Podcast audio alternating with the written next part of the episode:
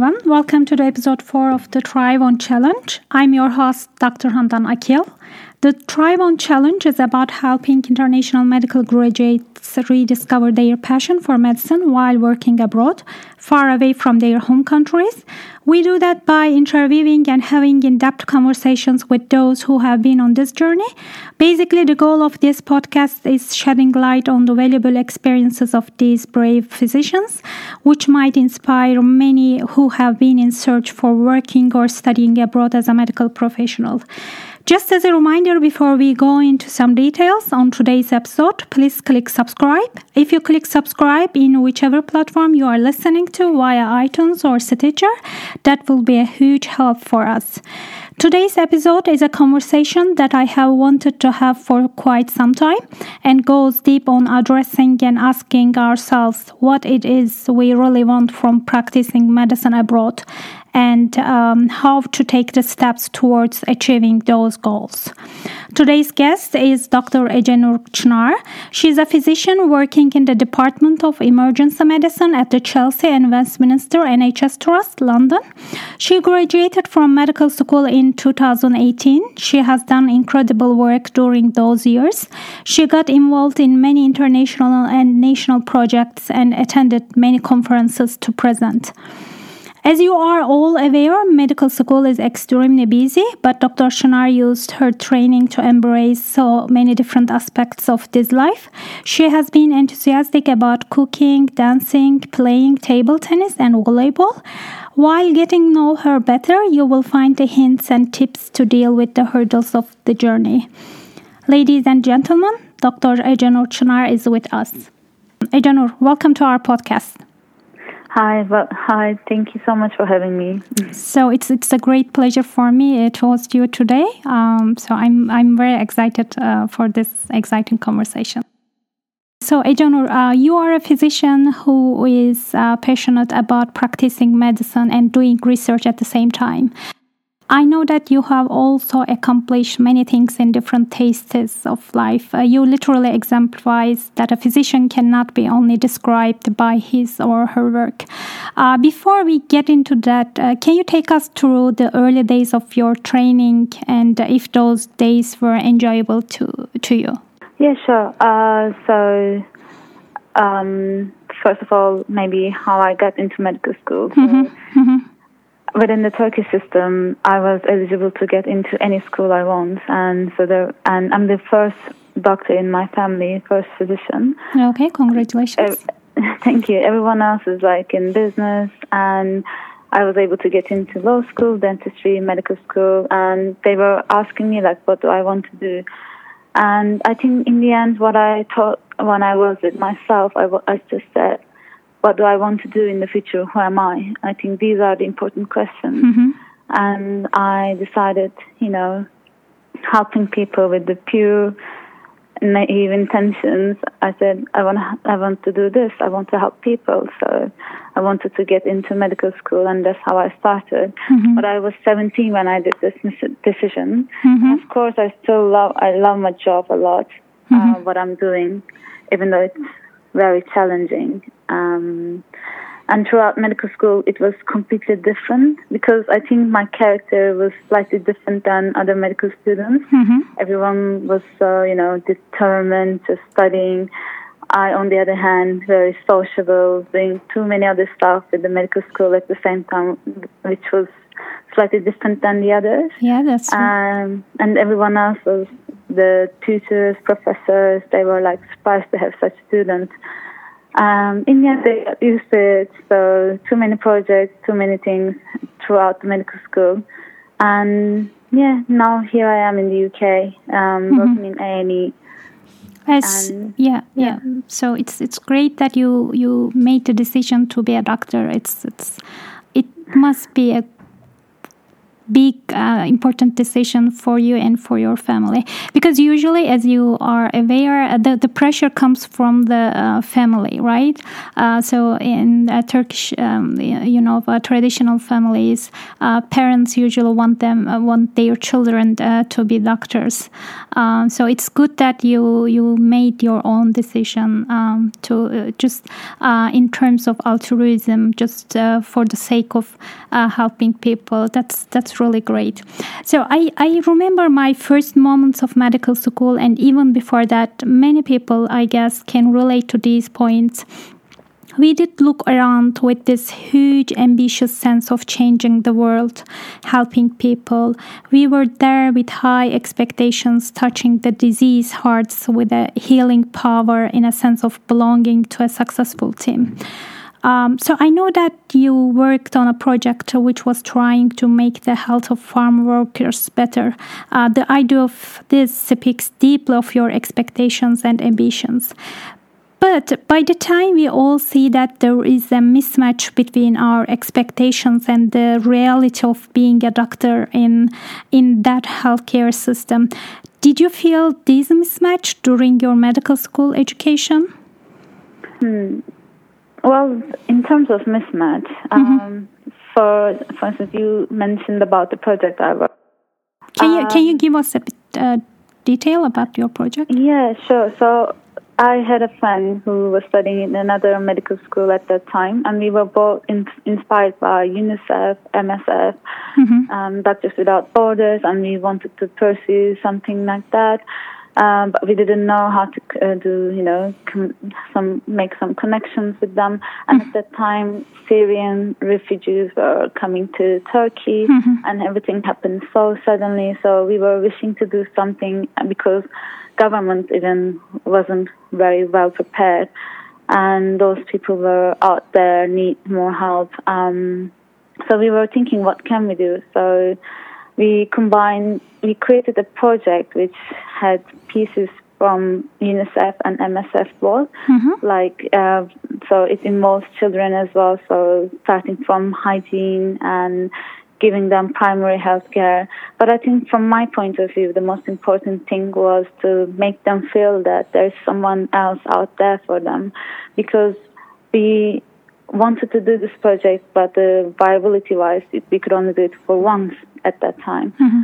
And we applied for the budgets from both, like both of us applied to our universities, and there was no budget, so we we were both declined by them. Mm-hmm. And he said, like, what can we do? And then there was this contest for the social responsibility project, mm-hmm. and we just applied for it, and we we didn't even expect much, but in the end, we have become the first place um, in, oh, okay. in terms of general and in, in medicine as well. Impressive. So they yeah so they gave us the huge budget and uh, and we were able to do it. So we worked with uh, Syrian refugees who were able to speak either Turkish or English. So they were in, in the camps, but they were in the uh, agriculture field. They were, you know, adapting the social life, working, making money, building their own life from the start and also Turkish or Kurdish uh, agriculture workers mm-hmm. um, who are working a lot but not properly accessing the healthcare. Mm-hmm. Um, so we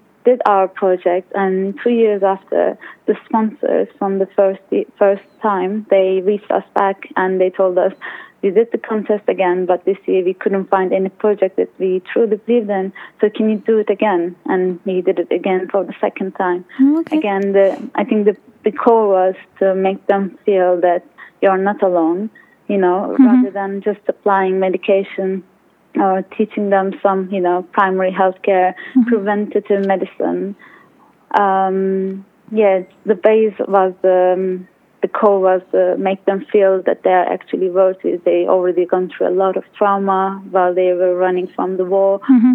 And in terms of mismatching uh, of the expectations, now I'm uh, I was a medical student back then, so didn't have true responsibility. I was just still trainee. Mm-hmm. Uh, the main responsible person has I have always been under supervision. Now I'm taking the main responsibility when I treat a patient. So I have always thought like when when they hear that you're a doctor, oh congratulations! Like everyone is so amazed, like you're a doctor. But I didn't really get it until until I start working in the hospital truly, um, mm-hmm. because then I realized actually um, they really need your help, and the society expects you to do this. So you kind of start feeling that. So what I try to say is, before that, I was more focused on just you know doing MSF sort of uh, projects, mm-hmm. um, reach those people, under underprivileged people. Now I also see that actually even the normal community needs your help a lot, a lot, a lot, and therefore they are very amazed by your profession and they respect you, even though without knowing you, when they just found out about you being a doctor. Um, in terms of mismatched expectations, now I feel like of course I still I still have the I still have the desire to do go for global surgery, um, but I also feel like yeah I'm still doing very good you know. Mm-hmm. I help people because sick people you know they they really need your compassion first of all. They really need it from the from their heart. They have that need. So every time when you are in contact with a patient you mm-hmm. are actually touching their lives. And this is what makes you go for it every day, even though you are shattered, you are tired, or you are this, you are not motivated. But in the end, when you see them smile, mm-hmm. um, worth it. And yeah, this was the difference in your head, like and in the real life. So that's that's so important. Yeah. Uh, would you please tell us how did you decide to pursue your career um, abroad?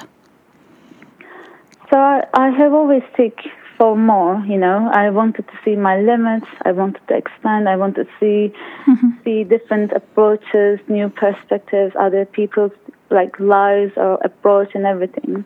So throughout my medical school, I was a, I was part of European Medical Students Association. So mm-hmm.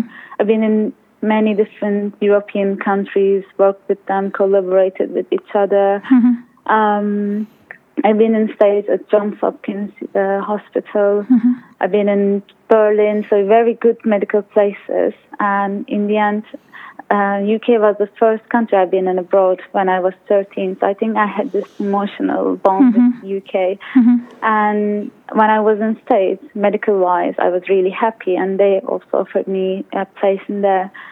Um, but it was too far from home. So UK gives me that option as well, so I can go back home as many times I want, and it's easy, way easier. And uh, so last year after medical school, I got accepted from Cambridge for mm-hmm. research in orthopedics, the, the place I wanted to be. Uh, I want to become an orthopedic surgeon. So I said, okay, this is great. So I can see NHS, you know, by myself with mm-hmm. my own experience. Mm-hmm. And it went great last year, both research and some more exams, and now I am fully registered with GMC, and now I'm working in London. That's that's great. Congratulations. So we all know that physicians from the non-European Union countries have to go through a different process to get the registration. So you had the license to practice through PLAB route. Is that correct? Yes, that's that's right. I had to take PLAB exams mm-hmm. and occupational English tests for language. All right. So when did you when did you start um, preparing for those uh, examinations? So that's the thing. I, I, believe in serenity a lot, and uh, I, initially I just came uh, only for two months to Cambridge, mm-hmm. and they said uh, we really like you. Would you like to stay? Would you like to extend your contract? Mm-hmm. I said okay, that's a good opportunity, and I can stay. And then they said you need to take the exam. So because so what was your title um, in um, Cambridge? Just an honorary observer doing research in there, okay. uh, not treating any patients, mm-hmm. just helping the team in mm-hmm. terms of uh, patients' care. And mm-hmm. I was doing my research within the team. Mm-hmm. And they said, okay, you need to take the exam. And so I took the language exam before I went to Cambridge, and I, I found out that I passed uh, when I was in Cambridge. Okay. And I just have one and a half months for PLAB one, which mm-hmm. is um, which is a rough exam, and mm-hmm. it's, it's relatively. I had a very short time, and I was still working in Cambridge. I think the most difficult thing for me was that I was completely out of my comfort zone. So if I was doing it in Turkey, it would be way easier because I had my own friends, you know. Mm-hmm. Um, like it's, it's their motherland. So basically, I think that was the most challenging part, and you don't even make money. So yeah, that's in terms of you know finance, mm-hmm. your motivations, your comfort zone, mm-hmm. that was. I think this is the biggest challenge that um, foreign doctors facing with. Just a complete new culture. You need to be very safe, whatever you are doing within the system. Like even if you are doing research, you have to be very cautious about patients' privacy and the and about the data and everything. Mm-hmm. Um, adaptation is not easy. Um, so I think the most challenging thing for the for a foreigner doctor is language barrier itself is hard. New culture, mm-hmm. you, you don't have enough support. So these are the I think challenges that we face a lot. Uh, so um, how how did you manage to overcome those hurdles, uh, difficulties? Uh, let's say while doing your research, uh, you I, I, believe you got in touch with patients. Um, so I, I know I have been doing research in different countries, as you said, as you mentioned.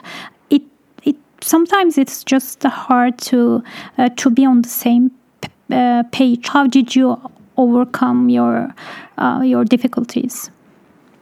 Well, I think it's just not that you are doing research and you are abroad in, mm-hmm. a new country and you are taking some exams. Mm-hmm. In any time, in any level, you know, you can face with challenges in, in your life, which is completely normal.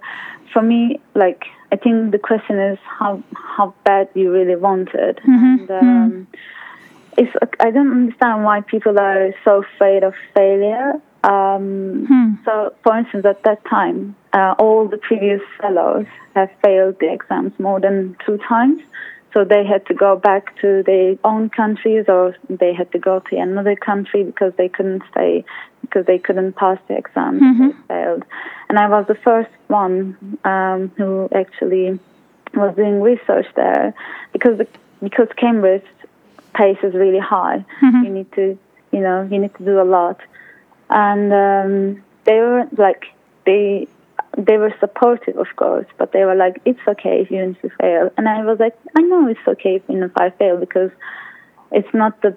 But the thing is, you can't. with Very, I think, very few success have won under ideal circumstances. So it's like you know, what what are you what do you want and what are you choosing? Like, do you choose to be a victim or nagging people, being a nagging people? You know, you can just try your best without being stressed out because you're only putting all the effort you can. So, so what's wrong with even if you fail? Mm-hmm. This is a journey, you know. So in the end, you're not in. You're not going to be in the same place, even if you had to take an exam for the second time.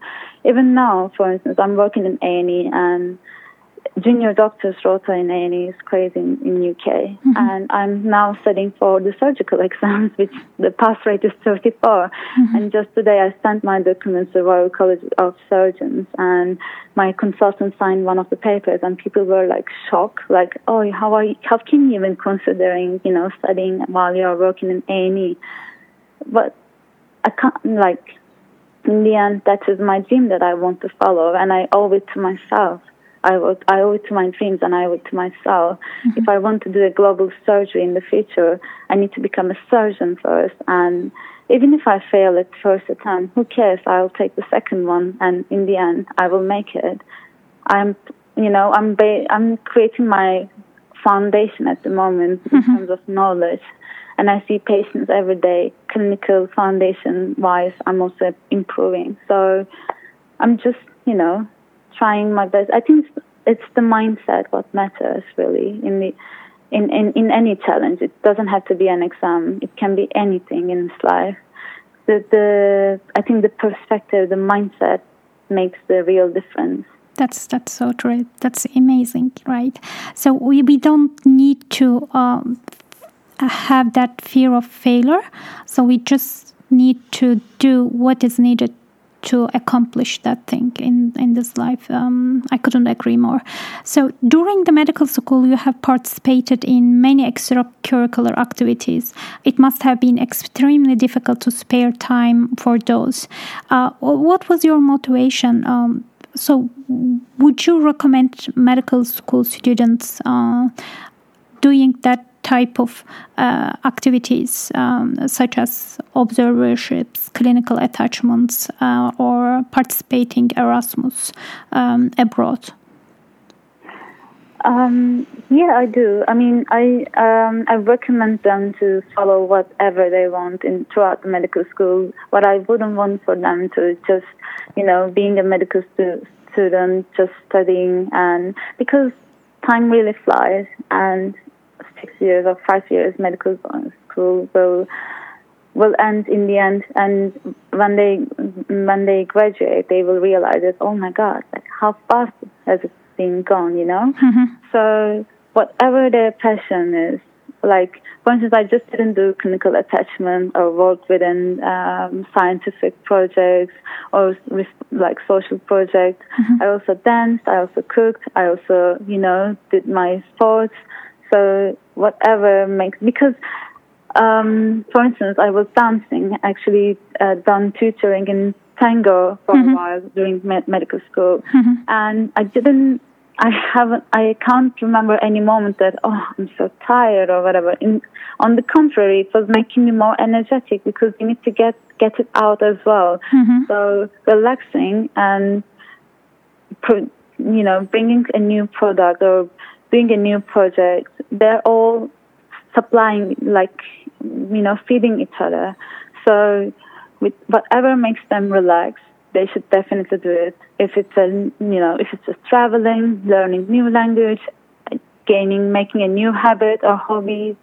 So just do whatever they want. And I think the best part of um, doing a clinical attachment or joining a research project is you engage with people and you always learn something new from them in terms of perspective, life lessons. Doesn't even have to be scientific. Mm-hmm. You get to know new person mm-hmm. and they teach you a lot. So I would definitely tell them to go for it. And I believe when you meet uh, people from different backgrounds, from different culture, it definitely opens your mind to different exactly. possibilities so I think it's it's quite important uh, to make that connections with other people because we live in such a small world right now with the technology, uh, with the, the internet. So I think we get to know what other people have been doing. Well, I mean, the world is quite large, especially mm-hmm. with the internet and the every other social media, but that's just virtual. So really need to put themselves out there and engage truly with the mm. people. Mm-hmm. So, yeah, I couldn't agree more. So they should they should definitely chase um, meeting new opportunities and mm-hmm. dream bigger. So that's really important. Yeah. So, are there any resources that have really helped you on your journey until now?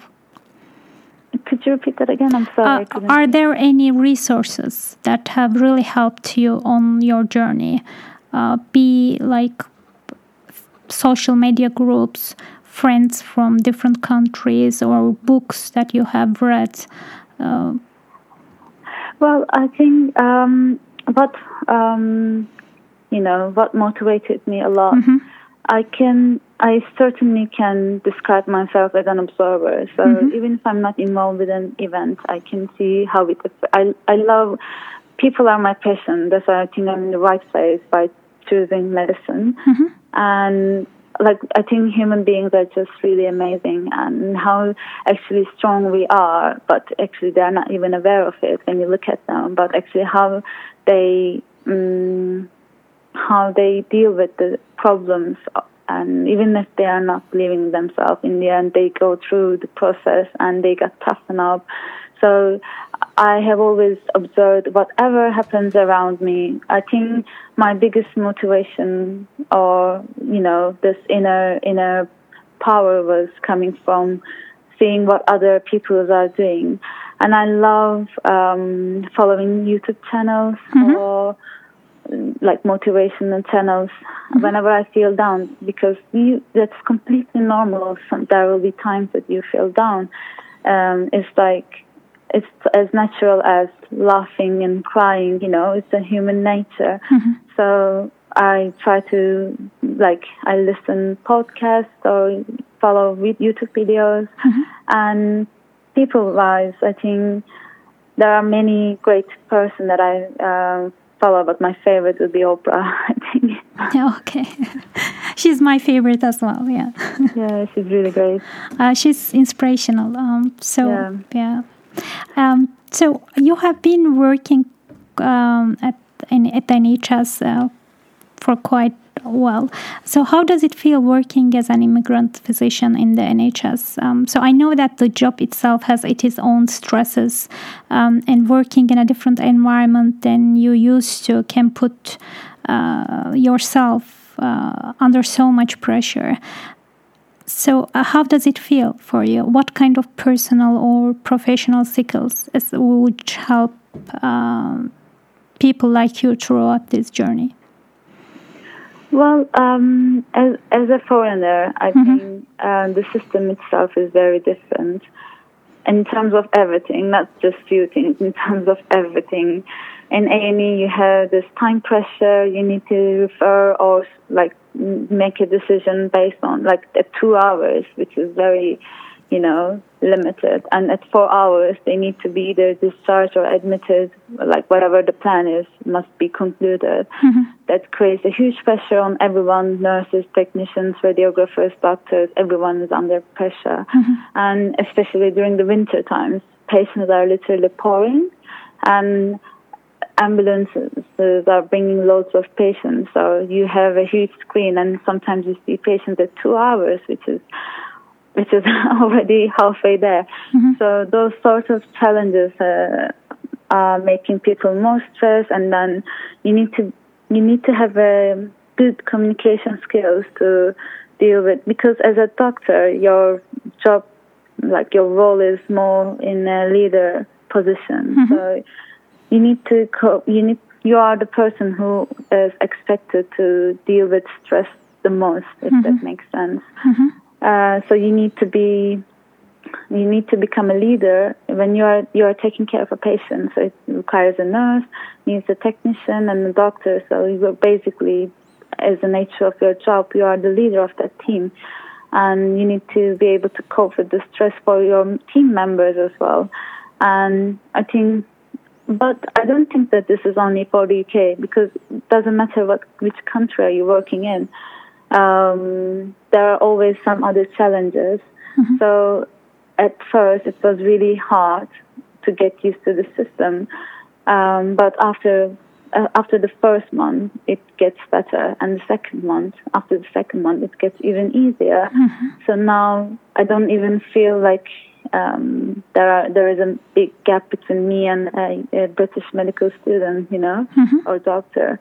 Um, of course, there are things that they know the let's say there's some details of the system, but everyone helps each other, so it can be overcome. I think patient point of view, they engage with a foreign doctor and they get curious about like what my nationality is. And they always make funny guesses and you make fun of it with the patient so most of the time it turns out very well. Uh, in the end of the day you are caring for them and when they feel it that's what matters the most. So That's yeah That's really great. So um, I like to come away from a podcast with a list of new books to read or podcasts to listen to. I wonder if you could share with us what have you read or listened to recently that inspired you. Uh, that's that's I need I need to think about it because recently I'm so focused on my studying. Okay. All of them are related to Royal College of Surgeons. I wouldn't want your audience to go through that thing. But uh, just wanted to add one more thing. Okay. Uh, uh, when we were talking about those inspirational people, and then you face with a challenge, and then you overcome one challenge, and then the next one, and the next one. Actually, you So I think um, I see it in I see it among doctors a lot. So we actually do a lot, we achieve a lot, but mm-hmm. we don't really appreciate ourselves. Mm-hmm. So if I let's say if I succeed something, it would it's easy for others to oh well done, congratulations. But when you do achieve something, you don't really appreciate yourself. That makes sense. I mean, I, I, and what I'm trying to say is, let's say you pass steps, right? Mm-hmm. And I see my colleagues are getting really stressed about, let's say, MRCP mm-hmm. exam. Mm-hmm. But calm down. You already achieved a lot. Appreciate yourself. Mm-hmm. Go in yourself and take a deep breath. You are capable of doing it instead of stressing out or you know, being scared of the next exam. Just, just, I think because especially for A&E doctors, you have to be very quick and, you know, we are so used to live our lives in a higher pace than the probably non-medical people uh, we don't know how to, you know, sometimes go slow, take a deep breath, mm-hmm. chill out, and then, you know, appreciate yourself. See how much actually you have done. Every day you are touching someone else's life and making them better. Even that is, I think, you know, miraculous. And just be aware of actually how lucky we are that, you know, we are putting a lot of effort, of course, for it, but what we are doing is really satisfying as well. So, I would just I just wanted to say, uh, whoever listening this interview, just whenever you face with a challenge, mm-hmm. just calm down. Remember the things that you have achieved. You're gonna be fine. Just just take your time. When you're calm down, you make your plan and then go for it. That's actually that's easy. And if it's not happening, either there is something better out there for you, or you just need to push a little bit further. Mm-hmm and next time you maybe have more opportunities, better opportunities. So I don't I find stress very unnecessary in this life. so I, I believe uh, I usually tell myself there is a saying this shall pass too. So if you if you come across that difficulty so you just don't focus on solving that problem. Just calm down and say that this shall pass too so I, I just want to say thank you so much for taking the time to be on the show. Um, I know that, uh, the, to be honest, I learned a tremendous amount, and I think it's incredible what you are doing uh, with your work at the NHS. Um, please keep going on what you are doing and continue to share your your beautiful heart wisdom with with us. Thank you so much for your kind words happy to be part of your show, you know, for your podcast series. I'm so honored. Thank you so much. It's it's my pleasure. Take care. Bye. Take care. As ever, please click subscribe on whichever platform you are listening to, be iTunes or Stitcher, and share this podcast with people whom you think uh, might derive value from it, be friends, colleagues, medical students, and residents. Uh, Please, if there is any questions, concerns, or comments, contact me directly via email. I would love to hear from you. Don't forget to join us for another episode. Thank you for listening. Until next time, take care, folks.